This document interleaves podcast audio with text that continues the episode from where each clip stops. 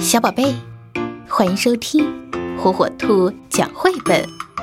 今天火火兔要给小朋友们讲的绘本故事，名字叫《阿丽的红斗篷》。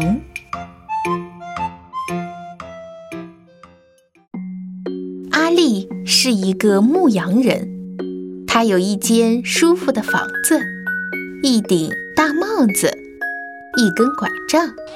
和一群胖胖的羊，可是每一个人都说：“可怜的阿丽呀，阿丽的斗篷实在是太旧了，她需要一件新斗篷。”所以到了春天，阿丽就把羊身上的毛剪下来，洗干净，再用刷子把羊毛梳直，然后。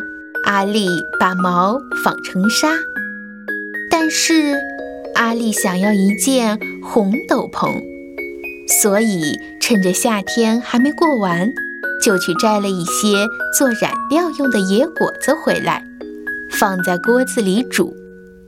然后阿丽把纱放在野果子熬成的汁里染成红色，等到纱干了，阿丽就把纱。纺成线，装在织布机上。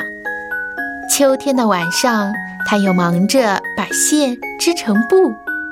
阿丽把布摊开来放在桌上，用剪刀剪成一块一块，然后又把裁好的布用针别在一起缝起来。冬天来了，阿丽。终于有一件新的漂亮的红斗篷了。